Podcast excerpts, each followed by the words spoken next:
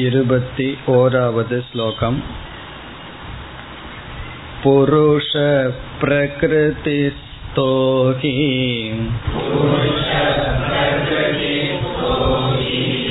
भुङ्क्ते प्रकृतिजान् गुणान्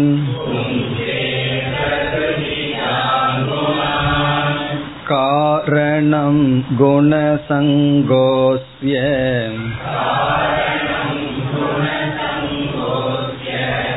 सदसद्यो निजन्मसो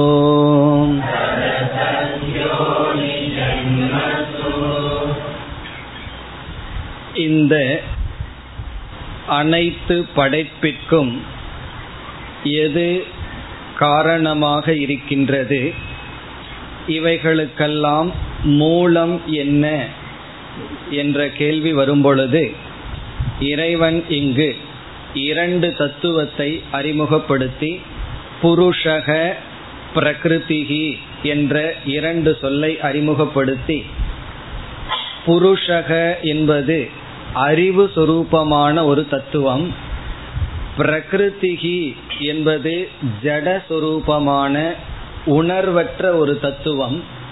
இந்த இரண்டும் தான் நாம் பார்த்து அனுபவிக்கின்ற இந்த அனைத்துக்கும் மூலம் என்று கூறினார். பிறகு பிரகிருதி என்ற ஜட தத்துவத்தினுடைய பங்கு என்ன என்று கேள்வி வரும்பொழுது நம்முடைய சரீரம் உடல் ஆரம்பித்து பார்த்து அனுபவிக்கின்ற இந்த உலகம் மனம் இவைகளெல்லாம் பிரகிருத்தியினுடைய விகாரம் பிரகிருத்தியினுடைய மாறுபாடு என்று சொன்னார். அப்படி என்றால் அறிவு சுரூபமான உணர்வு சுரூபமான புருஷக என்ற தத்துவத்தின் வெளிப்பாடு என்ன அல்லது பங்கு என்ன என்று கேட்கும் பொழுது ஜடமான இந்த உலகத்தில் அனுபவிப்பவன் அனுபவிக்கப்படும் பொருள் என்ற விவகாரம் நடக்காது. இரண்டு ஜடமான பொருள்களுக்குள் ஒன்றை பார்ப்பது பார்க்கப்படுவது என்பதெல்லாம் நடக்காது. ஆகவே இந்த ஜடமான பிரகிருதிக்குள் ஏதோ ஒன்று அனுபவிப்பவனாக மாற வேண்டும். அப்படி நம்முடைய மனதை அனுபவிப்பவனாக மாற்றுகின்ற காரியத்தை செய்வதுதான் அறிவு சொரூபமான புருஷன் என்ற தத்துவத்தின் பங்கு என்று பகவான் கூறினார். அதாவது கர்த்தா போக்தாவாக நம்முடைய மனம் மாறி இந்த உலகமானது அனுபவிக்கப்படும் பொருளாக மாறி இருக்கின்றது. இதில் நாம் மனதில் வைக்க வேண்டிய கருத்து இந்த பிரகிருத்தியே இப்பொழுது இரண்டாக இருக்கின்றது. ஒன்று ஜடமான அனுபவிக்கப்படும் பொருள் இனி ஒன்று அனுபவிக்கின்ற மனதும் ஜடமானதுதான். ஆனால் அதில் ஒரு உணர்வு இருக்கின்றது. அந்த அறிவை கொடுத்தது புருஷனுடைய பங்கு. எப்படி கொடுத்தார் என்றால் அந்த புருஷக என்று சொல்லப்படுகின்ற ஆத்ம தத்துவம் இருக்கும் பொழுதே அதனுடைய அறிவு மனதில் பிரதிபிம்பித்து மனமும் ஒரு உணர்வு சுரூபமாக மாறி அந்த மனம் இந்திரியங்கள் வழியாக இந்த உலகத்தை அனுபவித்துக் கொண்டு இருக்கின்றது இதுவரை கூறி பிறகு இந்த இருபத்தி ஓராவது ஸ்லோகத்தில் மேலும் இரண்டு கருத்தை பகவான் கூறுகின்றார். அதனுடைய முகவுரையை சென்ற வகுப்பில் ஆரம்பித்தோம். யார் இந்த சம்சாரத்துக்குள் இருந்து துயரப்பட்டு கொண்டிருக்கிறார்கள்? சம்சாரி என்றால் பிறந்து பிறந்து இறந்து கொண்டு யார் சுக துக்கத்தை மாறி மாறி அனுபவிக்கிறார்கள் என்பது ஒரு கேள்வி. இரண்டாவது இந்த துயரத்துக்கு காரணம் என்ன? இந்த இரண்டு கேள்விக்கான பதில்தான் இந்த ஸ்லோகத்தில் இருக்கின்றது. இப்பொழுது முதல் கேள்விக்கான பதிலுக்கு நாம் செல்லலாம். முதல் கேள்வி என்ன? யார் சம்சாரி? இந்த இடத்துலையும் சம்சாரி என்ற சொல்லினுடைய பொருள் இந்த உலகத்தில் வாழ்ந்து துயரத்தை அனுபவிப்பவன். சம்சாரக என்றால் சம் என்றால் நன்கு சாரக என்றால் சரதி அதாவது பிறந்து பிறந்து இறத்தல் என்று பொருள். அதாவது பிறத்தல் இறத்தல் பிறகு வளர்தல் துயரப்படுதல் சுகத்தை அனுபவித்தல் என்று இந்த உலக வாழ்க்கையே சம்சாரம் என்று சொல்லப்படுகிறது. அதை அனுபவிப்பவன் யார் என்பது கேள்வி. இதில் என்ன கடினம் வருகிறது என்றால் ஜடமான ஒரு பொருள் இந்த துயரத்தை அனுபவிக்கின்றது என்று சொல்ல முடியாது. நம்ம வீட்டில் இருக்கிற ஏதாவது ஜடமான பொருள்கள் பானையோ அல்லது ஏதாவது ஒரு பொருளோ துயரத்தை அனுபவிக்கிறது என்று சொல்ல முடியாது. பிறகு புருஷக என்ற ஒரு தத்துவம் இங்கு பகவான் சொன்னது அதுவும் துயரத்தை அனுபவிக்காது காரணம் அறிவு சுரூபமாக அசங்கமாக இருக்கின்ற ஏதோடு சங்கம் சம்பந்தம் வைத்தால் தானே சுகமோ துக்கமோ. ஏதோடும் சங்கம் இல்லை என்றால் சம்பந்தம் இல்லை என்றால் சுகமும் இல்லை துக்கமும் இல்லை. அந்த புருஷன் ஆத்மா துயரமற்றது என்றெல்லாம் சொல்லப்படுகிறது. இப்பொழுது என்ன சங்கடம் என்றால் இருக்கிறதே ரெண்டே தத்துவம் தான் ஒன்று புருஷன் இனி ஒன்று பிரகிருதி. பிரகிருதி ஜடமானது சம்சாரியாக இருக்க முடியாது. புருஷன் அறிவு சுரூபமான முக்தனானவர் அவரும் சம்சாரியாக இருக்க முடியாது. அவர் சம்சாரியாக இருந்தால் அவரை அடைய நாம் முயற்சி செய்ய வேண்டிய அவசியம் இல்லை. காரணம் என்ன? சம்சாரியை நாம் அடைவதனால் நாமும் சம்சாரியாகத்தான் இருப்போம். பிறகு யார் என்ற கேள்வி வரும்பொழுது இங்கு பகவான் என்ன சொல்கின்றார்? புருஷனேதான் சம்சாரி என்று சொல்கின்றார். அது எப்படி என்றால் உண்மையில் புருஷன் சம்சாரி அல்ல இந்த புருஷன் என்ற தத்துவத்தில் தான் இந்த அகில உலகமுமே ஏற்றி வைக்கப்பட்டிருக்கிறது. பொய்யாக ஏற்றி வைக்கப்பட்டுள்ளது. அதே போல் இந்த சம்சாரி என்ற பொய்யும் புருஷனிடம்தான் ஏற்றி வைக்கப்பட்டுள்ளது. ஆகவே இந்த புருஷனே பொய்யாக சம்சாரியாக தெரிகிறார். பிறகு அவரே சம்சாரத்திலிருந்து விடுதலை அடைகிறார். அதுதான் இங்கு பதில். உண்மையில் இந்த கேள்விக்கு நேரடியான பதில் இல்லை. காரணம் இந்த உலகங்கிறது உண்மையில கிடையாது. துயரம்ங்கிறது உண்மையில கிடையாது. அதை அனுபவிப்பவன் உண்மையாக ஒருவன் கிடையாது. விசாரம் பண்ணி பார்க்காத வரைக்கும் அங்கு ஆள் இருக்கும். விசாரம் செய்து விட்டால் அந்த ஆளுக்கு அங்கு இடமில்லை. இல்லை இந்த அகங்காரம் நான்கிறது ஒன்று இருந்துட்டு இருக்கிற மாதிரியே இருக்கும். அது யாருன்னு விசாரம் பண்ணா அங்க இருக்கிறதுக்கு இடம் இல்லாம போயிடும் இப்ப நான் நான் ஒரு ஈகோ நமக்குள் இருக்கே அது யாருன்னு கேட்காத வரைக்கும் அது இருக்குமா? யாருன்னு கேள்வி கேட்க ஆரம்பிச்சிட்டோம்னா அது வந்து இந்த ஜடமான உடலா அல்லது நாம சாப்பிட்ற பொருளா அல்லது பிராணனா எலும்பா தசைகளா கண்களா காதுகளான்னு கேள்வி கேட்க ஆரம்பிச்சோம்னா அது இல்லாம இருக்கும்.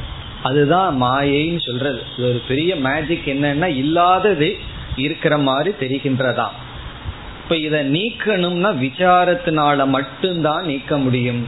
விசாரித்து பார்த்தா அது கிடையாது. விசாரத்தை விட்டுட்டோம்னா அது இருக்கும். இதுக்கு ஏற்கனவே ஒரு உதாரணம் நம்ம சொல்லியிருக்கோம். ரமண மகரிஷி சொன்ன உதாரணம். அந்த காலத்துல எல்லாம் கல்யாணம் மூணு நாள் நாலு நாள் எல்லாம் நடக்கும். சில பேர் வந்து உள்ள வந்து உட்கார்ந்துட்டு மூணு நாள் ஆடிட்டு இருப்பார்கள். இந்த ரெண்டு பார்ட்டி என்ன நினைத்துக் கொள்வார்கள்? இவர் பொண்ணு வீட்டுக்காரர்னு நினைச்சுக்குவார். அவர் வந்து மாப்பிள்ளை வீட்டுக்காரன்னு நினைச்சிட்டு இருப்பார். பிறகு ரெண்டு பேரும் சேர்ந்து விசாரம் பண்ணாங்கன்னு வச்சுக்கோமே இவர் உங்களுக்கு எப்படி சொந்தம்? இவர் கேட்கிறார் உங்களுக்கு எப்படி சொந்தம்னு கேட்கும் பொழுது அதை அவர் பார்த்தார்னா அஞ்சு நிமிஷத்துக்கு மேல அவர் அங்கு இருக்க மாட்டார். அப்படி அவருடைய எக்ஸிஸ்டன்ஸ் அந்த ஹால்ல எது வரைக்கும்னா ரெண்டு பேர் சேர்ந்து விசாரம் பண்ணாத வரைக்கும் இருப்பார். என்னைக்குமே அப்படித்தான். ரெண்டு பேர் பிரிந்து கொண்டால் அது அட்வான்டேஜ் எடுத்துக்கிறதுக்கு இடையில ரொம்ப பேர் வந்து விடுவார்கள். சேர்ந்து விட்டால் சென்று விடுவார்கள். அப்படி இந்த அகங்காரம் யார் சம்சாரி இதையெல்லாம் விளக்க முடியாது. இருந்தாலும் அந்த புருஷங்கிற தத்துவத்தின் மீது ஏற்றி வைக்கப்பட்டு இங்கு பதில் சொல்லப்படுகிறது. முதல் வரியை பார்த்தால் புருஷக என்றால் இங்கு பரபிரம்ம பரமாத்மா பிரகிருதி ஸ்தக. தக என்றால் இருந்து கொண்டு. ஸ்தகன இருந்து கொண்டு. அதனால்தான் கிரகஸ்தகன்னு சொன்ன என்ன? கிரகத்தில் இருப்பவர்கள். வனஸ்தக என்றால் வனத்தில் இருப்பவர்கள். அதே போல பிரகிருதி ஸ்தக என்றால் பிரகிருத்தியில் இருந்து கொண்டு. இந்த இடத்தில் பிரகிருதி என்ற சொல்லுக்கு ஷரீரம் என்று பொருள். நம்முடைய உடல் பிரகிருத்தியினுடைய விகாரமான நம்முடைய உடல்கள். நம் பார்த்து அனுபவிக்கின்ற ஸ்தூல சூக்ம சரீரம். குறிப்பா இந்த இடத்துல மனம். இப்ப பிரகிருதி ஸ்தக என்றால் மனதிற்குள் தன்னுடைய பிரதிபிம்பமாக இருந்து கொண்டு அப்படின்னு அர்த்தம். தன்னுடைய ரிஃப்ளக்ஷனாக இருந்து கொண்டு. இத புரிஞ்சுக்கணும்னா வேறொரு உதாரணம். சூரியன் பானைக்குள் இருக்கின்ற தண்ணீரில் இருந்து கொண்டு அசைகின்றார் ஆடுகின்றார். இப்ப சூரியன் அசைந்து ஆட முடியுமான்னா? முடியும். எப்படின்னா? அவர் ஒரிஜினல் சூரியன் அசைய மாட்டார் ஆட மாட்டார். ஆனால் பானைக்குள்ள ஒரு தண்ணி இருக்கு. அதுக்குள்ள சூரியன் இருந்தா அது அசையும் ஆடும் ஒரு இடத்துக்கு போகும் வரும். அப்ப அந்த சூரியன் என்ன சொல்லலாம்? நான் தான் இந்த பானைக்குள் இருந்து கொண்டு ஆடிக்கொண்டும் ஓடிக்கொண்டும் அமைதியாகவும் சஞ்சலத்துடனும் இருந்து கொண்டு இருக்கின்றேன் அப்படின்னு சொல்லலாம். அல்லது தண்ணீர் என்ன சொல்லலாம்? நான் தான் அலைகளாக அலைந்து கொண்டும் பிறகு தோன்றியும் மறைந்தும் கொண்டும் இருக்கின்றேன் என்று சொல்லலாம். ஆனால் தண்ணீர் தோன்றவில்லை மாறவில்லை இறக்கவில்லை. அலைகள் தான் தோன்றுகின்றது. பிறகு பெரிதாகிறது சிறிதாகிறது இல்லாமல் போகின்றது. ஆனால் அலைகள் அலைகள்ங்கிற இடத்துல யார் தோன்றுகிறார்கள் யார் இறக்கிறார்கள்னா பதிலே சொல்ல முடியாது. அலைன்னு ஒரு பொருள் கிடையாது. அப்ப தண்ணீர் இடத்துல தான் அதை ஏற்றி வைத்தாக வேண்டும்.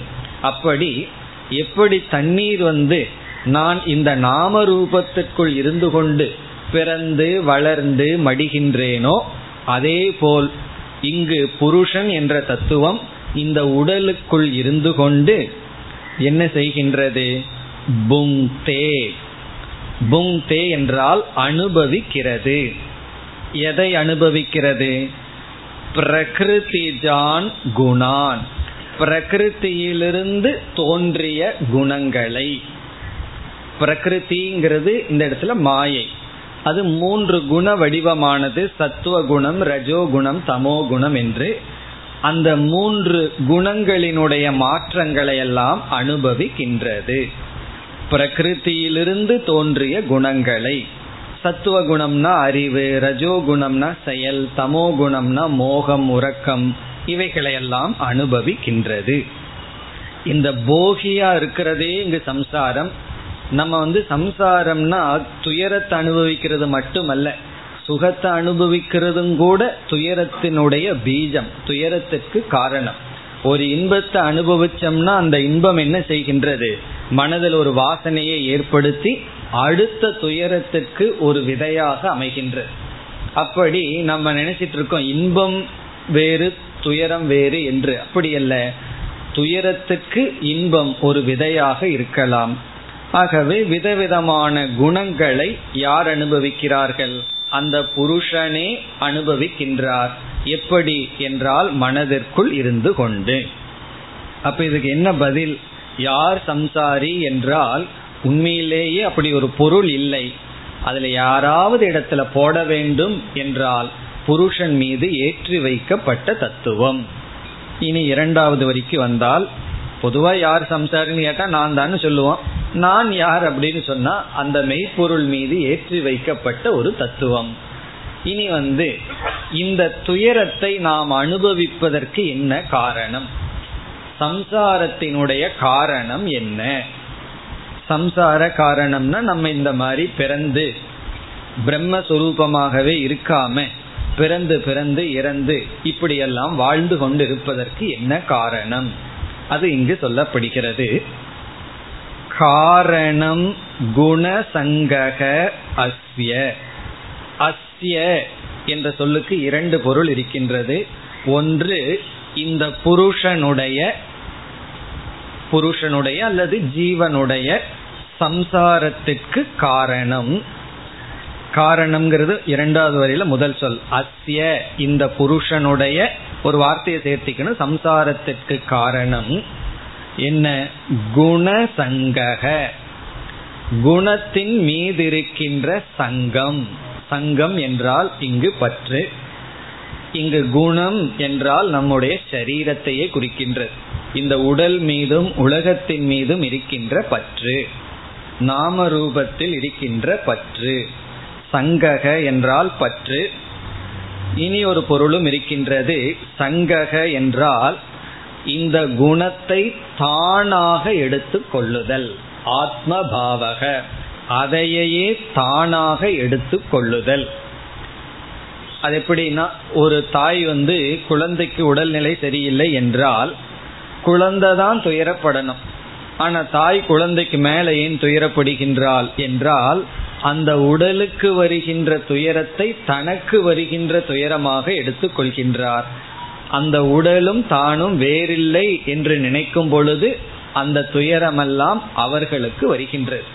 இது எப்ப தெரியும்னா அந்த ஸ்கூல் குழந்தைகளுக்கு எக்ஸாம் வரும் பொழுது யார் எக்ஸாம் எழுத போறாங்கிற சந்தேகம் வந்துடும் பேரண்ட்ஸ் தான் அவ்வளவு டென்ஷனா இருப்பாங்க. குழந்தைகள்லாம் ரொம்ப ரிலாக்ஸ்டா இருக்கும். டிவி பார்த்துட்டு இருக்கும் யாரு ரொம்ப டென்ஷனா இருப்பாங்கன்னா பேரண்ட்ஸ் தான் டென்ஷனா இருப்பார்கள். காரணம் என்னன்னா அவங்க படிக்கும் போது ஜாலியா இருந்திருக்கார்கள்.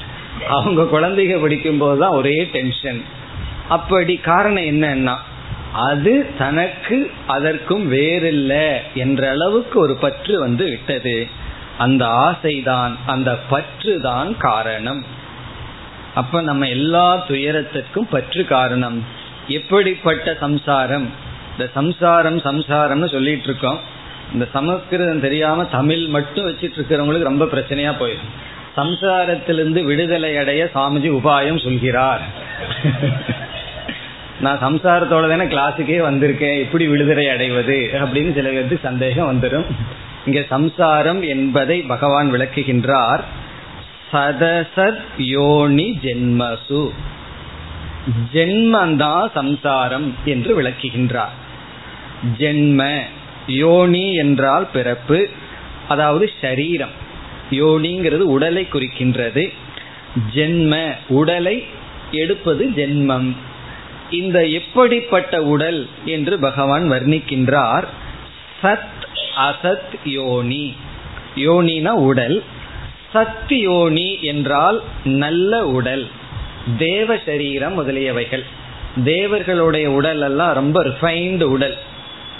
தேவ சரீரம் அசத் என்றால் மிருகங்கள் மரம் செடி போன்ற கீழான சரீரம். கீழானன்னு சொன்னா உண்மையில கீழானங்கிறது கிடையாது.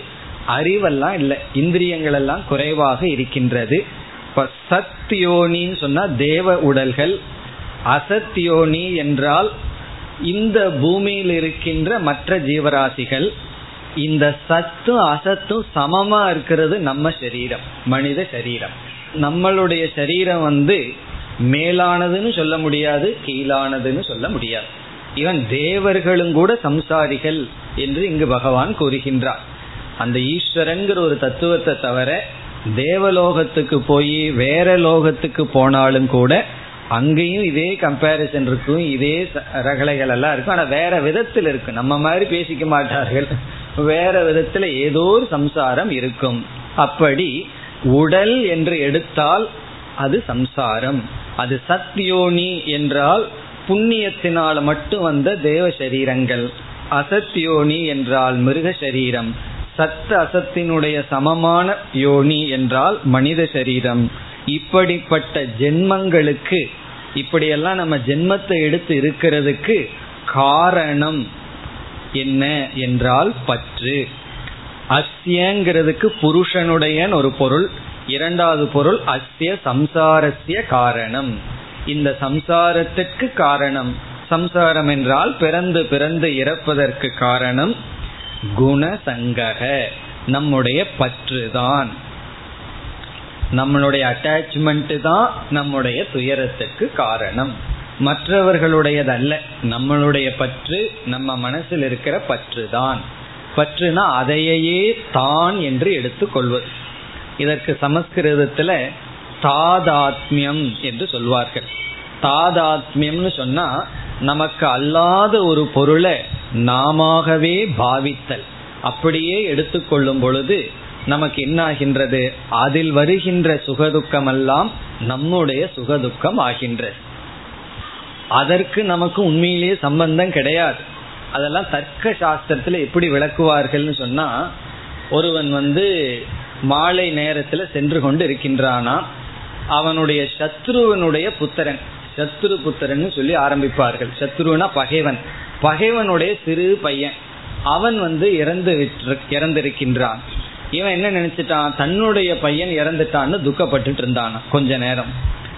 பிறகுதான் தெரிஞ்சுதான் சத்ருவனுடைய புத்திரன் தான் நாசமாயிருக்கான். அடுத்த நிமிஷமே என்ன வந்ததுதான்? துயரம் எல்லாம் போய் சந்தோஷம் வந்துதான் இப்போ அந்த ஒரு ஜீவராசியினுடைய மரணம் இவனுக்கு துயரத்தை கொடுக்கல. அந்த குழந்தையினுடைய இறப்பு இவனுக்கு துயரத்தை கொடுக்கல. அதுல இவனுக்கு இருக்கிற புத்தி தான் இவனுக்கு துயரத்தை கொடுத்தது. இது என்னுடையது என்று நினைக்கும் பொழுது துயரம். இது என்னுடையது அல்ல என்று நினைக்கும் பொழுது துயரம் இல்லை. அப்படி நம்முடைய பற்று தான் துயரத்திற்கு காரணம்.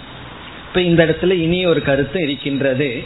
நம்முடைய சம்சாரத்துக்கு இரண்டு விதத்தில் காரணம் சொல்லப்படுகின்றது. இங்கேயும் உபாதான காரணம் நிமித்த காரணம் என்று சொல்வார்கள்.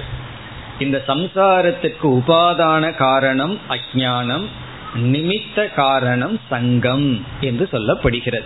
உபாதான காரணம்னா எல்லா துயரத்துக்கும் மூல காரணத்துக்கு போனோம்னா அது அறியாமையாகத்தான் இருக்கு. நம்ம என்ன வேண்டுமானாலும் சொல்லலாம். இதனாலதான் துயரப்படுறேன் இதனால தான் துயரப்படுறேன் அப்படியே ட்ரேஸ் பண்ணிட்டே போனோம்னா கடைசியா அறியாமையில போய் நிற்போம். இப்ப அறியாமை தான் மூல காரணம். வெறும் அறியாமை மட்டும் இருந்துட்டா நமக்கு துயரம் வராது. அதனாலதான் அது வெறும் அறியாமையினால மட்டும் துயரப்படுவதில்லை. அதுக்கு அடுத்த ஸ்டேஜில் இருந்து தான் துயரமே ஆரம்பிக்கின்றது. அதுதான் இங்கு பற்று நிமித்தம் என்று சொல்லப்படுகிறது. எப்படி என்றால் களிமண் மட்டும் இருந்தா பானைகள் எல்லாம் உற்பத்தி ஆயிராது. உபாதான காரணம் மட்டும் இருந்தா காரியமெல்லாம் தோன்றி விடாது பெரிய களிமண்ணை கொண்டு வந்து ஒரு லாரி நிறைய போட்டோம்னா உடனே பானைகளா மாறி நிக்காது. அப்போ உபாதான காரணம் மட்டும் இருந்தா காரியம் வராது. இந்த நிமித்தமா வந்து களிமண்ணை வந்து பானையா செய்பவன் இருந்தா தான் அந்த உபாதானத்தின் துணை கொண்டு காரியமான பானைகள் வருவது போல வெறும் அறியாமையில மட்டும் நமக்கு துயரம் இல்லை. அது எப்படி தெரியுதுன்னா ஆழ்ந்த உறக்கத்துல என்ன இருக்கு? வெறும் அறியாம மட்டும் இருக்கு. ஆனா நம்ம துயரப்பட்டுட்டா இருக்கோம் துயரப்படுறதா இருந்தா யாரும் தூங்க போகவே மாட்டார்கள். துயரம் இல்லை. ஆழ்ந்த உறக்கத்துல துயரம் இல்லைங்கிறதுனாலதான் சில சமயம் கிளாஸ்லயே தூங்க போகிறார்கள். காரணம் என்ன? உடனே மோட்சம் அப்பவே அனுபவிச்சுட்டு வந்துடுறோம். ஒரு விதமான துயரமும் நமக்கு இல்லை. இப்போ எப்ப துயரம் வருதுன்னா விழித்தவுடன் சங்கம் வந்தவுடன் இது என்னுடைய உடல் அப்படிங்கறதுல விழிக்கிறோம். இது என்னுடைய உரிமை இது என்னுடைய வீடு இது என்னுடையது இது என்னுடையதல்லங்கிற சங்கம் வந்தவுடன் துயரமானது துவங்குகின்றது. அந்த ஆழ்ந்த உறக்கத்தில் அந்த டிவிஷன் பேதமானது நீக்கப்படுகின்றது. அதனால துயரம் இல்லை அப்படி என்றால் தூங்கிட்டே இருக்கலாமான்னா அந்த கர்ம வினை விடாது. நம்ம எவ்வளவுதான் தூங்கினாலும் அந்த வினை என்ன செய்கின்றது? நம்மை மீண்டும் இந்த சரீரத்திற்கு கொண்டு வந்து விடுகின்றது. ஆகவே எல்லா துயரத்திற்கும் மூல காரணம் அறியாமை. வெறும் அறியாம மட்டும் துயரத்தை கொடுப்பதில்லை. அதனாலதான் பகவான் மூல காரணத்தை விட்டுட்டு அதுக்கு அடுத்த ஸ்டேஜில் இருக்கிறது இங்க சொல்லி இருக்கின்றார் என்ன பல இடங்கள்ல அஜானம் தான் துயரத்துக்கு காரணம்னு சொல்லிட்டு இங்க ஏன் சங்கம்னு பகவான் சொல்கிறார்னு இந்த முன்பின் படிச்சதையெல்லாம் படிச்சுட்டு வந்தவங்களுக்கு இந்த சந்தேகம் வரும். அந்தந்த கிளாஸ்ல ஃப்ரெஷ்ஷா வர்றவங்களுக்கு சந்தேகம் வராது. கிளாஸுக்கு ஃப்ரெஷ்ஷா வரணும்னா சில பேர் என்ன அர்த்தம் எடுத்துக்கிறார்கள்? போன கிளாஸ் எல்லாம் மறந்துட்டு ஃப்ரெஷ்ஷா வரணும்னு அர்த்தத்தை எடுத்துக்கிறார்கள். அப்படி அல்ல. முன் பின்ன படிச்சோம்னா இந்த சந்தேகம் வந்துடும் அறியாமதான துயரத்துக்கு காரணம். இங்க ஏன் பற்றை சொல்கிறார்னா பற்றிலிருந்து துயரம் வெளிப்படுகின்றது. அறியாமை மூலமாக இருக்கின்றது. அப்ப என்ன செய்யணும்? துயரத்துக்கு மூல காரணம் அறியாமை என்றால் அறியாமையினுடைய விளைவுதான் பற்று. அறியாமையினுடைய நெக்ஸ்ட் ஸ்டேஜ் பற்று என்றால் இப்ப நம்ம என்ன முக்கியமா பண்ண வேண்டும்? அந்த அறியாமையை நீக்க வேண்டும். இப்ப அந்த அறியாமையை நீக்கினால் அறியாமையினுடைய விளைவான பற்றும் கொஞ்சம் கொஞ்சமா நீங்கிவிடும். இப்ப அறியாமை நீக்கிறதுக்கு என்ன செய்ய வேண்டும்? அறிவு வேண்டும். எப்படிப்பட்ட அறிவு? அடுத்த ஸ்லோகத்தில் பகவான் கூறுகின்றார். இருபத்தி இரண்டு उपद्रष्टानुमन्ता च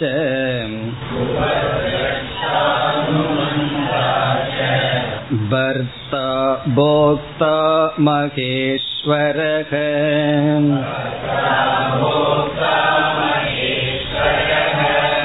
परमात्मेति चाप्युक्तः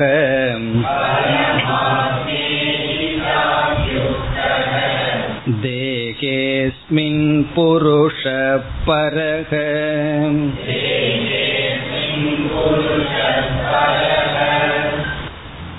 இந்த ஸ்லோகத்தில் பகவான் சரியான அறிவை போதிக்கின்றார் இப்படிப்பட்ட அறிவு யாருக்கு இருக்கின்றதோ அவர்களுக்கு சம்சாரம் என்கின்ற துயரம் இல்லை சம்சாரம்ங்கிற துயரம் நீங்கணும்னா அறியாமை நீங்க வேண்டும். அறியாமை நீங்க வேண்டும்னா அறிவு வேண்டும். எப்படிப்பட்ட அறிவு நமக்கு இருக்க வேண்டும் என்ற அறிவு இங்கு சொல்லப்படுகிறது. இப்ப மோக்ஷத்துக்கான சமயக் ஞானம் சரியான அறிவு இங்கு போதிக்கப்படுகின்றது. இந்த அறிவினுடைய பெருமையையே ரொம்ப பேர் புரிந்து கொள்ள மாட்டார்கள். இப்படிப்பட்ட ஒரு அறிவு இருக்கு. இந்த அறிவு இல்லாததுனால தான் நம்ம துயரப்படுறோம். இந்த அறிவை நாட வேண்டும். இதுவே யாருக்கும் புரியாது. இந்த அறிவனுக்கு முயற்சி செய்கிறவங்களை யாராவது பார்த்து என்ன நினைப்பார்கள்? நான் வந்து மெய்ப்பொருளை பற்றி புரிந்து கொள்ள முயற்சி செய்து கொண்டு இருக்கின்றேன். அல்லது அதற்காக ஒரு இடத்துல படிக்க போறேன்னா எல்லாம் சிரிப்பார்கள். அல்லது மனோதத்துவ டாக்டர்கிட்ட போங்கன்னு அனுப்பிச்சு விடுவார்கள். அதாவது ஒரு பிரம்மச்சாரி வந்து வீட்டை விட்டு போனார். பிறகு டாக்டர்கிட்ட போனார் அவருக்கு ஏதோ உடல்நிலை சரியில்லை. டாக்டர் கேட்டார் என்ன பண்ணிட்டு இருக்கேன்? நான் இந்த படிப்பெல்லாம் விட்டுட்டு நான் யாருன்னு தெரிஞ்சுக்க போறேன்னு சொன்னார். உடனே அந்த டாக்டர் கேட்டாராம் நீ எல்லாம் இப்படிலாம் செய்யக்கூடாது இதெல்லாம் தப்பு அப்படின்னு. உடனே இவர் கேட்டார் நான் உங்ககிட்ட ஒரு கேள்வி கேட்குறேன் பதில் சொல்வீங்களா? சரி கேளனார். நீங்க யார்? அப்படின்னார். இவர் பிரம்மச்சாரி டாக்டர் கிட்ட. அவர் சொன்னார் நான் ஒரு டாக்டர் இவர் சொன்னாரு நீங்க என்ன தொழில் பண்றீங்கன்னு நான் கேட்கல நீங்க யாருன்னு கேட்கிறேன்னாரு. உடனே அவர் சொல்றாரு நான் வந்து மனிதன்னார். நீங்க எந்த ஜாதின்னு கேட்கல மனிதனா மிருகமானு கேட்கல நீங்க யாருன்னு கேட்கறேன்னார். உடனே அந்த டாக்டர் என்ன சொன்னார் தெரியுமோ? உன்னை நான் சைக்காட்ரிகிட்ட அனுப்பிச்சு வைக்கிறேன்ட்டார். உனக்கு மனசு கொஞ்சம் சரியில்லை புத்தி குழம்பி இருக்கு நீ கொஞ்சம் போய் தெளிவாயிட்டு வா அப்படின்னார். காரணம் என்ன? நான் யாருன்னு தெரிஞ்சுக்கணும். அப்படின்னு ஒருவர் முயற்சி பண்ணி போனா இந்த உலகம் கொடுக்கிற பட்டம் என்னன்னா ஏதோ கோளாறு ஆயிடுது புத்தியில. அப்படி இப்படி ஒரு ஞானம் இருக்கும் என்பதே யாருக்கும் தெரிவதில்லை. இப்படி ஒரு அறியாமையினாலதான் துயரப்படுறங்கிற ஞானத்தை முதல்ல அடையணும். பிறகு அந்த அறிவை அடைய வேண்டும். இப்ப இந்த ஸ்லோகத்துல வந்து எப்படிப்பட்ட அறிவை ஒருவன் அடைய வேண்டும்? என்று அழகாக பகவான் கூறுகின்றார். ஒருவன் மோட்சத்தை அடைவான். அந்த அறிவு சொல்லப்படுகிறது. ஸ்லோகத்திற்குள் செல்வதற்கு முன் இங்கு புருஷக பிரகிருதிகி என்ற இரண்டு தத்துவம் அறிமுகப்படுத்தப்பட்டது. இந்த இரண்டு தத்துவத்தை பற்றிய சரியான அறிவை அடைய வேண்டும். குறிப்பாக அந்த புருஷன் என்ற தத்துவத்தை புரிந்து கொள்ள வேண்டும். புருஷக என்ற தத்துவத்தை பற்றி அறிவு சரியாக இருக்க வேண்டும். அந்த புருஷக என்ற தத்துவத்தை அல்லது ஆத்மா பரபிரம்ம என்ற தத்துவத்தை மூன்று கோணங்களில் நாம் பார்க்கலாம். மூன்று ஆங்கிள் நம்ம புரிந்து கொள்ள வேண்டும். அப்படி புரிந்து கொண்டால் அது சரியான ஞானம். அந்த மூன்று ஆங்கிள்னு சொல்றது மூன்று கோணம் மூன்று விதமும் இங்கு சொல்லப்படுகின்றது பகவான் வந்து அந்த மூன்றையும் மாறி மாறி சொல்கின்றார். நம்ம கரெக்டா ஐடென்டிஃபை பண்ணணும். இது ஏதோ புதிர் போடுற மாதிரி இந்த ஸ்லோகத்தை சொல்லியிருக்கார். மூன்று ஸ்டாண்ட் பாயிண்ட மாறி மாறி கலந்து சொல்கின்றார். அதை நம்ம பார்த்து எந்த ஆங்கிள் எந்த அடிப்படையில இப்படி ஒரு சொல் இருக்கின்றது என்று நாம் புரிந்து கொள்ள வேண்டும். அதற்கு ஒரு உதாரணம் பார்க்க வேண்டும் என்றால் இப்போ ஒரு மனிதன் இருக்கின்றான். அவனுக்கு ராஜாவோட போடப்பட்டிருக்கிறது. உடனே நம்ம அவனை பார்த்து என்ன சொல்லுவோம்? ராஜா நீ ஒரு அரசன்னு சொல்லுவோம். பிறகு அதே மனிதனுக்கு ஒரு படை வீரனுடைய ட்ரெஸ் போடப்பட்டிருக்கு. அவனை பார்த்து என்ன சொல்லுவோம்? நீ வந்து ஒரு படை வீரன் அப்படின்னு சொல்லுவோம். ஒன்னா ராஜான்னு சொல்லுவோம். இனி ஒரு இடத்துல படை வீரன்னு சொல்லுவோம்.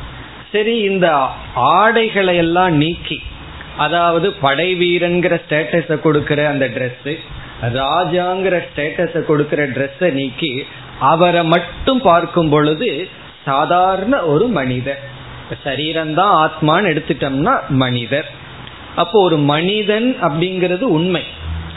இந்த இடத்துல பரபிரம்மத்துக்கு போக வேண்டாம். உதாரணத்தில் இருக்கிறோம். மனிதன்கிறது உண்மையா இருந்தா அந்த மனிதன்கிறது அவனுடைய சொரூபம் அவனுடைய தன்மை.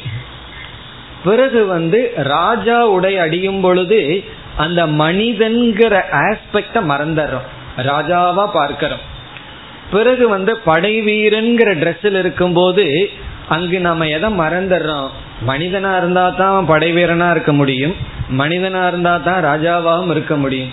அதர் இருக்கின்ற மனிதன்கிற தன்மையை மறந்துட்டு படை வீரன்னு பார்க்கிறோம் ராஜான்னு பார்க்கிறோம். அதுபோலதான் இந்த உலகத்தையே ஒவ்வொருவருடைய சொரூபத்தை விட்டுட்டு மேலோட்டமான இருக்கின்ற அலங்காரத்தை தான் பார்த்துட்டு இருக்கோம் உள்ள இருக்கின்ற அந்த தன்மையை நம்ம மறந்து விடுகின்றோம்.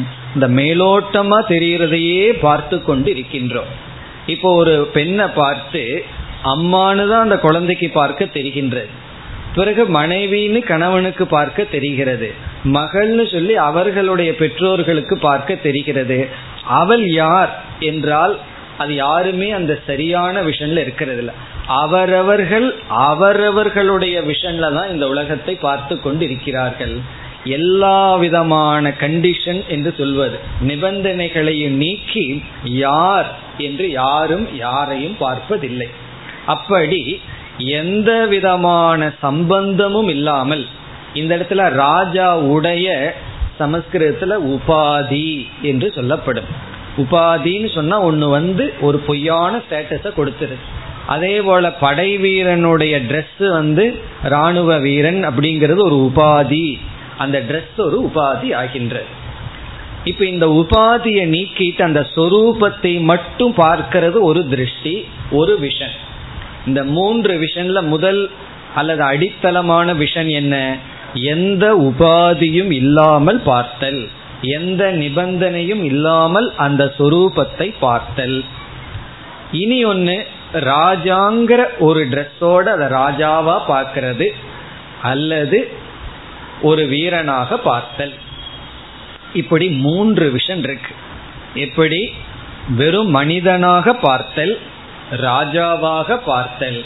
ஒரு சாதாரண படை வீரனாக பார்த்தல். அந்த ராஜாவுக்கு கீழே வேலை செய்யற படை வீரனாக பார்த்தல். அதே போல இந்த புருஷகங்கிற தத்துவத்தை சொரூப திருஷ்டியில பார்த்தல்.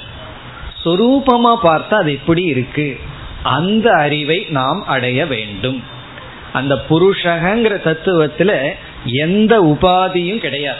எதுவும் சேர்ந்து எதையும் சம்பந்தப்படுத்தி பார்க்கறது இல்ல அதை மட்டும் பார்த்த அது ஒரு திருஷ்டி. இனி ஒன்று இந்த உலகத்தையே சேர்த்து வைத்து பார்த்தல். இந்த உலகத்துக்கே காரணமா இருக்கிறதாக பார்த்தல். இந்த உலகத்துக்கு ஆதாரமாக பார்த்தல். அது இனி ஒரு விஷன். மூன்றாவது விஷன் மூன்றாவது பார்வை நம்முடைய உடலுக்கு மட்டும் ஆதாரமாக பார்த்தல். இப்ப எப்படி நம்ம அந்த புருஷங்கிற தத்துவத்தை பார்க்கலாம்? எதனோடு சம்பந்தப்படுத்தாமல் சங்கமில்லாமல் அதை மட்டும் பார்த்தல். அதனுடைய தன்மையை மட்டும் பார்த்தல். அது ஒரு விஷன் அதுவும் தெரிஞ்சிருக்கணும். இரண்டாவது வந்து இந்த உலகத்துக்கே ஆதாரம்னு பார்த்தல். மூன்றாவது வந்து இந்த உடலுக்கு ஆதாரமாக பார்த்தல். இந்த மனசுக்கு மட்டும் ஆதாரமா பார்க்கறது ஒரு விஷன் இப்படி இந்த ஒரு தத்துவத்தை மூன்று கோணத்துல பார்த்து தெளிவாக புரிந்து கொள்ள வேண்டும். அப்படி புரிந்து கொண்டால் அறியாமை நீங்கும் பற்றும் இல்லை. பிறகு என்ன பலன்னு அடுத்த ஸ்லோகத்துல பகவான் சொல்லி இந்த புருஷக பிரகிருதிங்கிற டாபிக்க முடிக்க போகின்றார். இப்படி மூன்று விதமான விஷன்ல நாம் பார்க்க வேண்டும். அந்த மூன்றையும் தான் இங்க பகவான் மாறி மாறி கொடுத்துள்ளார். வரிசையை சொல்லவில்லை. இடையில இடையில வருது. இப்ப நம்ம அப்படி பார்க்கணும். எந்த சொல் எதை குறிக்கின்றது? இப்ப எதை குறிக்கின்றதுன்னா அந்த புருஷகங்கிற தத்துவத்தினுடைய சுரூப விளக்கம் என்ன? இந்த உலகத்துக்கெல்லாம் ஆதாரமா இருந்தா அது எப்படி இருப்பார்? இப்போ ஒரு மனிதர் இருக்கார். அவருக்கு ரொம்ப செல்வம் இருக்குன்னா இந்த உலகமெல்லாம் அவரை சாதாரண மனிதன் சாதாரண ஒரு ஆள்னு பார்க்கவே மாட்டார்கள். அந்த செல்வந்தன்கிற கோணத்துல தான் பார்க்கறது. அதனாலதான் அவரை பார்க்கிற விஷனே செல்வந்தன். அப்ப அங்க அவரும் ஒரு சாதாரண மனிதருங்கிற புத்தி போயிரும். பணத்தை உடையவன் தான் பார்க்கறது. அப்படி பார்க்கும்போது அதற்கு தகுந்த மாதிரி நமக்குள்ள ரெஸ்பான்ஸ் வரும். அங்க வந்தாலே இங்க எந்திரிச்சு நிக்கிறது. காரணம் என்ன? அவருக்காக நம்ம எந்திரிச்சு நிக்கல. அவர்கிட்ட இருக்கிற அந்த செல்வம் நம்ம எந்திரிச்சு நிற்க வைக்கின்றது. அதே போல ஒருவன் ஏழையா இருந்தான்னு சொன்னா அவனை பார்க்கிறதே அந்த ஏழ்மைங்கிற கோணத்துல தான் பார்க்கிறது. அவனை பார்க்கறது இல்லை அந்த ஏழ்மையத்தான் நம்ம பார்க்கின்றோம். ஒருவனுக்கு ரொம்ப அறிவு இருந்ததுன்னா அந்த அறிவுங்கிற கோணத்துல பார்க்கின்றோம். அதெல்லாம் என்ன அதெல்லாம் உபாதின்னு சொல்றது. அவன் அதற்கு அப்பாற்பட்டு இருக்கின்றான். அவனை அவனை யாரும் நாம் பார்ப்பதில்லை. அதனாலதான் எந்த ஜஸ்டிஸும் வேலை செய்யறது கிடையாது. காரணம் என்ன? அவனுக்கு நம்ம ஜஸ்டிஸ் கொடுக்கறது இல்லை இப்படிப்பட்டவனா இப்படி ஒரு தீர்ப்பு கொடுப்போம். இப்படிப்பட்டவனா இப்படி ஒரு தீர்ப்பு கொடுப்போம்னு இந்த கலர்டு விஷன்கிறது நம்மளுடைய பார்வை வந்து எதோ சேர்ந்து பார்த்துட்டு இருக்கோம் அது நம்முடைய கற்பனை. இப்போ இங்கு எப்படி பார்க்கிறோம் என்றால் புருஷகங்கிற தத்துவத்தினுடைய சொரூபம் என்ன?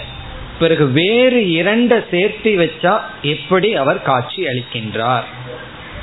இனி இதுல அடுத்த கேள்வி என்னன்னா இதுல எது உண்மையானது?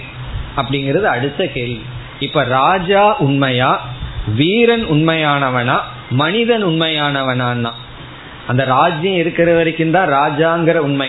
ராஜ்யம் போயிடுதுன்னு சொன்னா அவன் ராஜா அல்ல. அதே போல இவனுக்கு ஆரோக்கியம் இருக்கிற வரைக்கும் தான் வீரன்கிறது. ஆரோக்கியம் எல்லாம் போயிடுதுன்னா இவன் வீரனும் அல்ல. அங்க மனிதன் என்பது மட்டும்தான் உண்மை. மீதி என்னன்னா மீதிய மித்யா திருஷ்டி இது சத்திய திருஷ்டி அப்படின்னு சொல்றோம். எது சத்திய திருஷ்டி? அந்த உபாதி இல்லாம பார்க்கிறது சத்தியம் உபாதியுடன் பார்ப்பது மித்தியா அப்படிங்கிற ரெண்டு மித்தியா திருஷ்டி இருக்கு ஒரு சத்திய திருஷ்டி இருக்கு.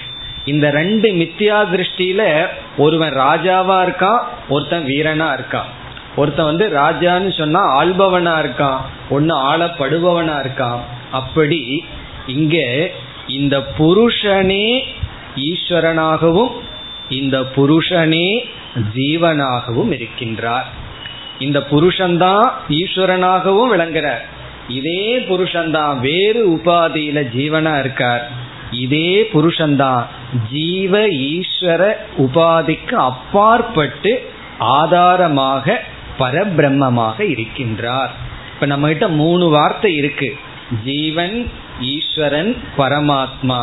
இந்த ஜீவன்கிறது இந்த பரமாத்மாவுக்கு கொடுக்கிற வீரன்கிற ட்ரெஸ் பிறகு ஈஸ்வரன்கிறது இதே பரமாத்மாவுக்கு கொடுக்கிற ராஜாங்கிற ட்ரெஸ் பிறகு எந்த விதமான உபாதியும் இல்லாமல் சொரூபத்தை மட்டும் பார்த்தால் பரமாத்மா. இப்ப இந்த மூன்று விஷனை நம்ம பார்க்க போகின்றோம். இப்படி யார் இந்த புருஷ தத்துவத்தை உணர்கிறார்களோ அவர்களுக்கு ஜென்மம் இல்லை. என்ன பலன்கிறத பிறகு பார்ப்போம். இனி ஸ்லோகத்திற்குள் சென்றால் முதல் சொல் உபதிரஷ்டா உபதிரஷ்டா என்பது பரமாத்மாவை குறிக்கின்ற சொல் சொரூப திருஷ்டி சொரூப திருஷ்டி என்றால் எந்த விதமான உபாதியும் இல்லாமல் இருக்கின்ற சொல் உபதிரஷ்டா. உபதிரஷ்டா.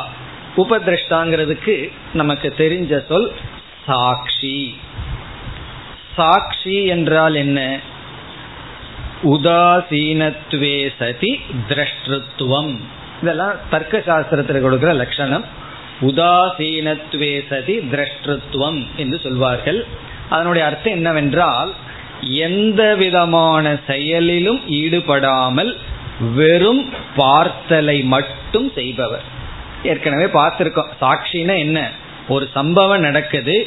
அந்த சம்பவத்தோடு அதை பார்த்தல் என்பதை தவிர வேறு செயல் அவர்கிட்ட இருக்கக்கூடாது. அவர் அந்த அந்த சம்பவத்துக்குள்ள இன்வால்வ் ஆயிருந்தாருன்னா அவர் சாட்சி அல்ல. அவரை சாட்சின்னு பார்க்க மாட்டார்கள். சாட்சின்னு சொன்னா ஒரு நிகழ்ச்சியில எந்த விதமான தூண்டுதலும் இல்லாமல் அதை வெறும் விட்னஸ் அதை மட்டும் பார்த்தவர். அப்படி உபதிரஷ்டா என்றால் இந்த பரமாத்மாவினுடைய சொரூபம் என்னவென்றால் கேவலமா பார்த்து கொண்டு மட்டும் இருக்கின்றது. பார்த்து கொண்டு இருக்குதுன்னா கண் இருக்கான்னு கேட்கக்கூடாது. பிரகாசித்து கொண்டிருக்கின்றது.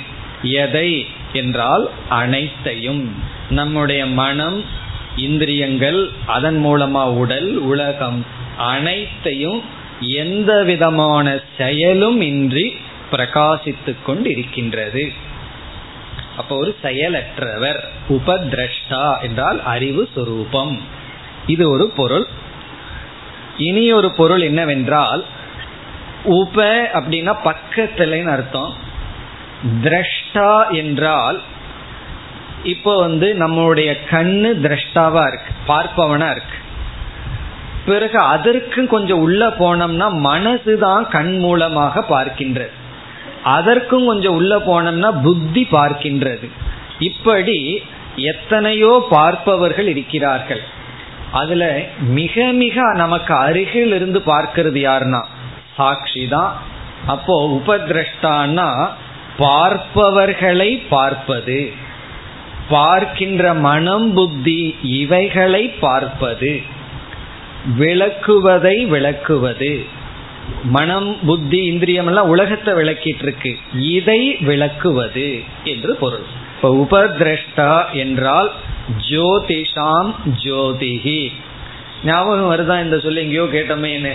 ரெண்டு மூணு வகுப்புக்கு முன்னாடி தான் கேட்டேன். ஜோதிஷாம் ஜோதிகி. எல்லா ஜோதிகளுக்கும் ஜோதியாக இருக்கிறது. அது ஒரு பொருள். இனி ஒரு பொருள் ரெண்டு கடைசியில ஒரே பொருள் தான் ரெண்டு விதத்துல இதற்கு செல்கின்றோம். உபதிரஷ்டா. இனி அடுத்த சொல் அனுமந்தா. இதுவும் பரமாத்மாவினுடைய சொரூப திருஷ்டியில் சொல்லப்படுகிறது. இங்கேயும் எந்த ட்ரெஸ்ஸும் சேர்த்து கொள்ளப்படவில்லை. ஈஸ்வரனாகவோ ஜீவனாகவோ பார்க்கப்படவில்லை. அந்த பரமாத்மாவினுடைய சுரூப லட்சணம் அனுமந்தா. இந்த இடத்துல உபதிரஷ்டான்னா ஏதோ ஒரு உபதிரஷ்டா இருக்கு. யாரோ ஒன்று சாட்சியா இருக்காங்கன்னு அர்த்தம் கிடையாது. நான் சாட்சின்னு அர்த்தம். இந்த இடத்துல அகங்கிறத போட்டுக்கணும். என்ன நான் யாருன்னு புரிந்து கொள்ளும் பொழுது நான் அனைத்துக்கும் சாட்சியாக விளங்குபவன். பிறகு அடுத்தது அனுமந்தா. இது ரொம்ப அழகான சொல். இதையும் கொஞ்சம் கவனமா புரிந்து கொள்ள வேண்டும். அனுமந்தான்னு சொன்னா அனைத்தையும் அனுமதிப்பவர். எல்லாத்துக்கும் பர்மிஷன் கொடுப்பவர். குழந்தைகளுக்கு என்ன தோணும்? நம்ம அம்மா அப்பா அனுமந்தாவா இருந்தா நல்லா இருக்குமேனு தோணும். எது கேட்டாலும் பர்மிஷன் கொடுத்துட்டா நல்லா இருக்கும். எதையும் வேண்டான்னு சொல்பவர் இல்லை. எதை கேட்டாலும் ஓகே. அப்படின்னு சொல்றது எதுனா அனுமந்தா. அனுமந்தான்னு சொன்னா எதையும் நிராகரிப்பதில்லை. ந நிவாரயதி. நிவாரணம்னு சொன்னா தடைப்படுறது. இதை பண்ணக்கூடாது அதை பண்ணக்கூடாதுன்னு சொல்லி தடை போடுறது. ஒரு குழந்தை எங்கிட்ட நடந்து காட்டுது. அவங்க அம்மா வந்து அந்த குழந்தைய எம் முன்னாடியே கம்ப்ளைண்ட் பண்ணும் பொழுது சாமிஜி இப்படி நடந்தா கம்ப்ளைண்ட் நடந்து காட்டுது. இப்படி நடந்தா கம்ப்ளைண்ட் இப்படி நடந்தா கம்ப்ளைண்ட் கம்ப்ளைண்டோ கம்ப்ளைண்ட் அப்படின்னு சொல்லுது இது என்னன்னா எதை செஞ்சாலும் இதை செய்யாது அதை செய்யாது அதை செய்யாதுன்னு சொல்றாங்களே. தடப்படுத்தி கொண்டே இருக்கிறார்கள் அல்லவா? அப்படி பண்ணாமல் இருப்பது இந்த சாட்சி. எது நடக்குதா? நடக்கட்டும் அப்படின்னு பேசாம பார்த்து கொண்டு இருக்கின்ற அப்படி என்றால் உடனே அடுத்த சந்தேகம் வந்துடும் இதை செய்ய அதை செய்யணும் தூண்டி வேற விடுதா? அப்படின்னா அதுவும் கிடையாது. ந பிரேரயதி. அதுக்கு ஆப்போசிட் பிரேரயத்தின்னு சொன்னா தூண்டி விடுறது. சில பேர் அப்படித்தான். சும்மா இருக்காம தூண்டி விட்டுட்டு அவர்கள் பேசாம இருப்பார்கள். இது அதுவும் பண்ணாது. இந்த ஆத்மா இருக்கே அது வந்து இதை பண்ணாத அதை பண்ணாதேன்னு சொல்லாதான். சரி இதை பண்ணு அதை பண்ணுன்னு சொல்லாதான். சில பேர் சொல்லுவார்கள் நான் ஒன்றும் பண்றதில்லை. என்னோட ஆத்மா தான் இதெல்லாம் பண்ண சொல்லுதுன்னு சொல்லுவார்கள். என்னுடைய ஆத்மா தான் என்னை தூண்டி விட்டுட்டு இருக்கு நீ ஏப்பா இது பண்ணுன? நான் எல்லாம் பண்ணல. ஆத்மா கிட்ட கேளுன்றுவார்கள்.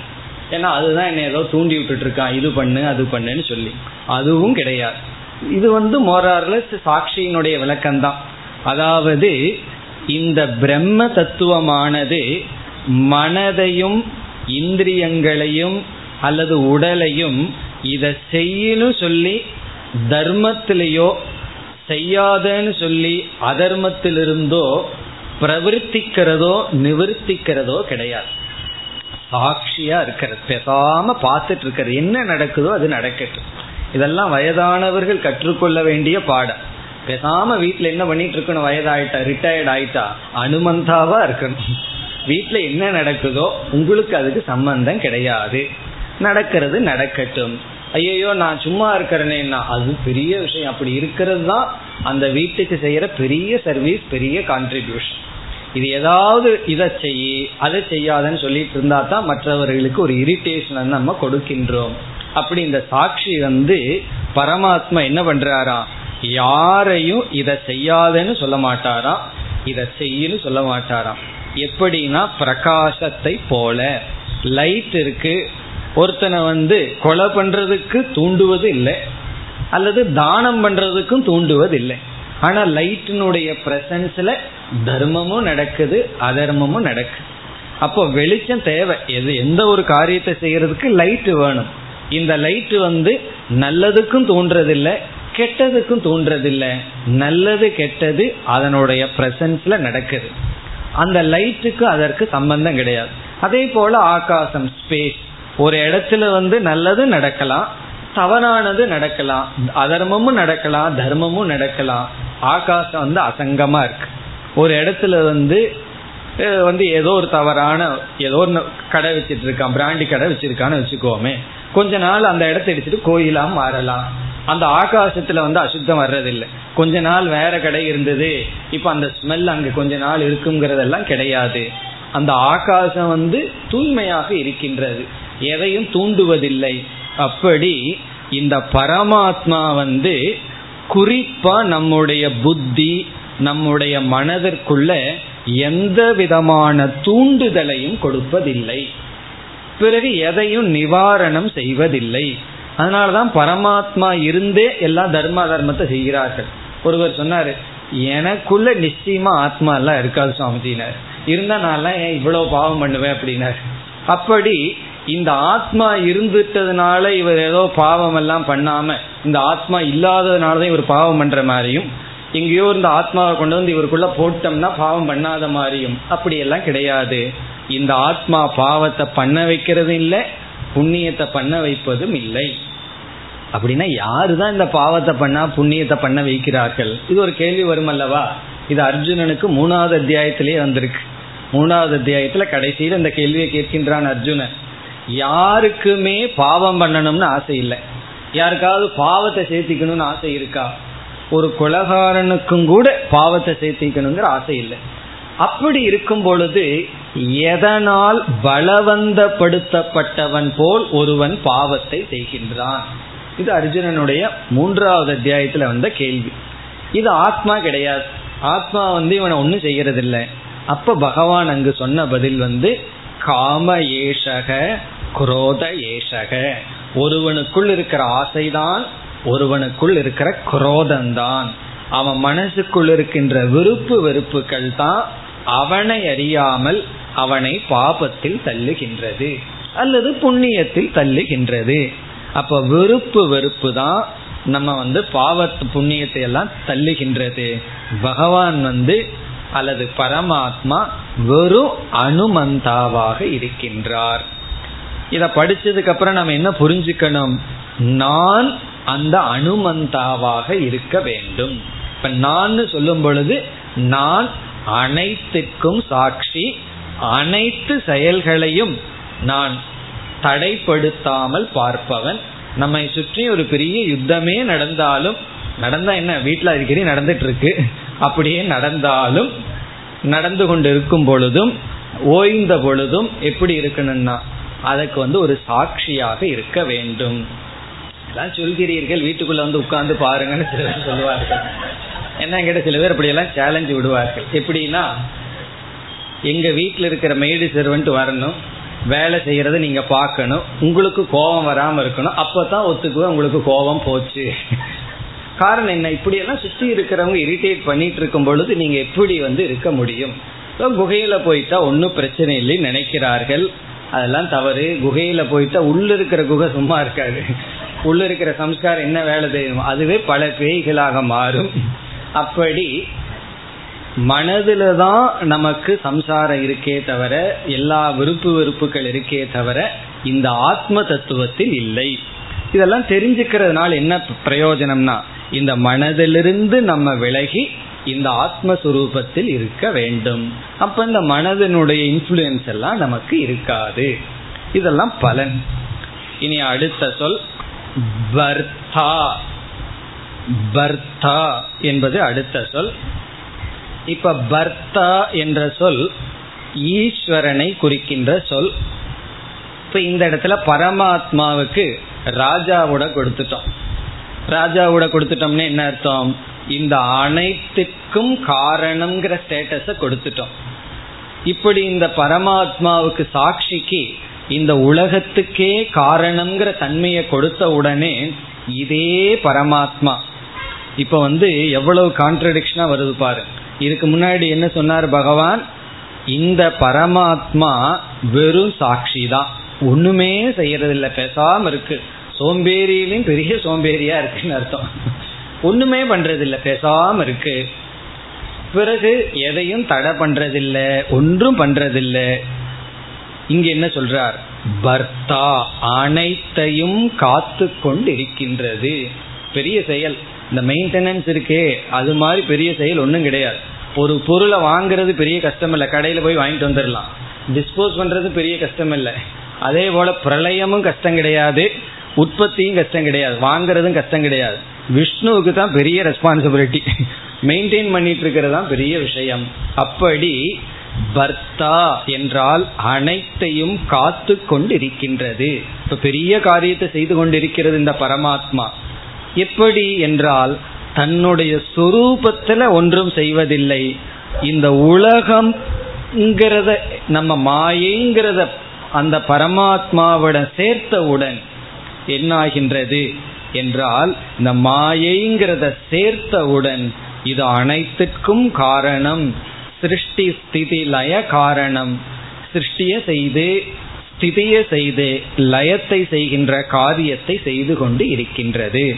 இப்ப பர்த்தா என்றால் இந்த இடத்துல பரமாத்மா ஈஸ்வரனாக விளங்குகின்றது. இனி அடுத்த சொல். போக்தா. யாரா இருக்க முடியும் இந்த போக்தா? நம்ம தான் சாப்பிட்ற ஆளுக போக்தா என்றால் அனுபவிப்பவன். ஜீவனாகவும் இதே பரமாத்மா விளங்குகின்றது. இப்பொழுது படை வீரனுடைய ட்ரெஸ்ஸை கொடுத்துட்டோம். இந்த மூன்று சரீரத்தினுடைய அடிப்படையில மட்டும் அந்த பரமாத்மாவை பார்த்தோம்னா இந்த மூன்று சரீரத்தை மட்டும் கொடுத்தோம்னா இதே பரமாத்மா போக்தாவாக இருக்கின்றது. இதுலயே எல்லா கருத்தும் வந்தாச்சு. இந்த மூணே சொல்லுதான். சாட்சி பிறகு ஈஸ்வரன் பிறகு ஜீவன். இதெல்லாம் என்னன்னா புருஷங்கிற ஒரே ஒரு தத்துவம் தான் தன்னுடைய சொரூபத்துல சாட்சியாகவும் உண்மையில சாட்சியாகவும் விதவிதமானது கொடுக்கும் பொழுது இந்த உலகத்தை ஏற்றி வைக்கும் பொழுது ஈஸ்வரனாகவும் உடலமற்ற ஏற்றி வைக்கும் பொழுது ஜீவனாகவும் விளங்குகின்றது. பிறகு மீண்டும் மகேஷ் மகேஸ்வரக மகேஸ்வரகங்கிற சொல் மீண்டும் பரமேஸ்வரனை குறிக்கின்றது. அனைத்துக்கும் ஈஸ்வரனாக விளங்குபவர். அனைத்தையும் ஆள்பவர். எல்லாத்தையும் தன்னுடைய கட்டுக்குள் வைத்திருப்பவர். யார் என்றால் பரமாத்மா. இது எல்லாமே பரமாத்மா அப்படின்னு சொல்றார். அதாவது உபதிரஷ்டாவா இருக்கிறதும் பரமாத்மா தான் அனுமந்தாவா இருக்கிறதும் பரமாத்மா தான் பர்த்தா போக்தா மகேஸ்வரக இதெல்லாம் பரமாத்மா. பரமாத்மான அழியாத அறிவு சுரூபம். அபி உக்தக. இவ்விதம் உபனிஷத்துக்களினால் சொல்லப்படுகின்றது. ஈதீச்ச அபி உக்தக. உக்தகன சொல்லப்படுகின்றது. வேதாந்தத்துல இந்த பரமாத்மாவினுடைய சொரூபம் சாட்சியாகவும் ஈஸ்வரனாகவும் ஜீவனாகவும் சொல்லப்பட்டுள்ளது. அது எப்படி ஒன்றே இவ்வளவா இருக்க முடியும் என்றால் எப்படி நம்ம ஒருவரே தந்தையா இருக்கோம் மகனா இருக்கோம் அப்படி விதவிதமான ஆங்கிள் பார்க்கும் பொழுது ஒன்றே விதவிதமாக இருக்கின்றது. சரி இந்த பரமாத்மாவை எங்குதான் கண்டுபிடிக்கிறது. அஸ்மின் தேகே புருஷக பரக புருஷக. அஸ்மின் என்றால் இந்த. இப்ப அர்ஜுனன்கிட்ட பகவான் சுட்டி காட்டுறார் இந்த தேகத்தில் பரபுருஷக. இந்த பரம் மேலான புருஷன் இவ்விதம் இருக்கின்றார். இந்த சரீரத்துக்குள்ளேயே இந்த மேலான புருஷன் இவ்விதம் இருக்கின்றார். என்று இந்த ஸ்லோகத்துடன் பகவான் பிரகிருதிகி புருஷக என்ற டாபிக்கையும் முடிக்கின்றார். அடுத்த ஸ்லோகத்துல பிரயோஜனத்தை சொல்றார். யார் இந்த தத்துவங்களை எல்லாம் அறிகின்றாரோ இந்த பதிமூணாவது அத்தியாயத்துல ஆறு டாபிக் அறிமுகப்படுத்தப்பட்டது. இந்த அத்தியாயம் முடிகிற வரைக்காவது அந்த ஆறு ஞாபகத்தில் வச்சிருக்கணும். என்னென்ன ஆறு? க்ஷேத்திரம் க்ஷேத்ரஜக ஞானம் ஞேயம் பிரகிருதிகி புருஷக. இந்த ஆறு டாபிக்கு இதோட முடித்து பிறகு அடுத்த ஸ்லோகத்தில் பிரயோஜனத்தை சொல்லி அதற்கு பிறகு பகவான் வேறு சில கருத்துக்கு வருகின்றார். அடுத்த வகுப்பில் பார்ப்போம். ஓம் போர் நமத போர் நமிதம் போர் போர் நமுதச்சதேம் பூர்ணய பூர்ணமாதாய பூர்ணமேவாவசிஷ்யதேம் ஓம் சாந்தி சாந்தி சாந்தி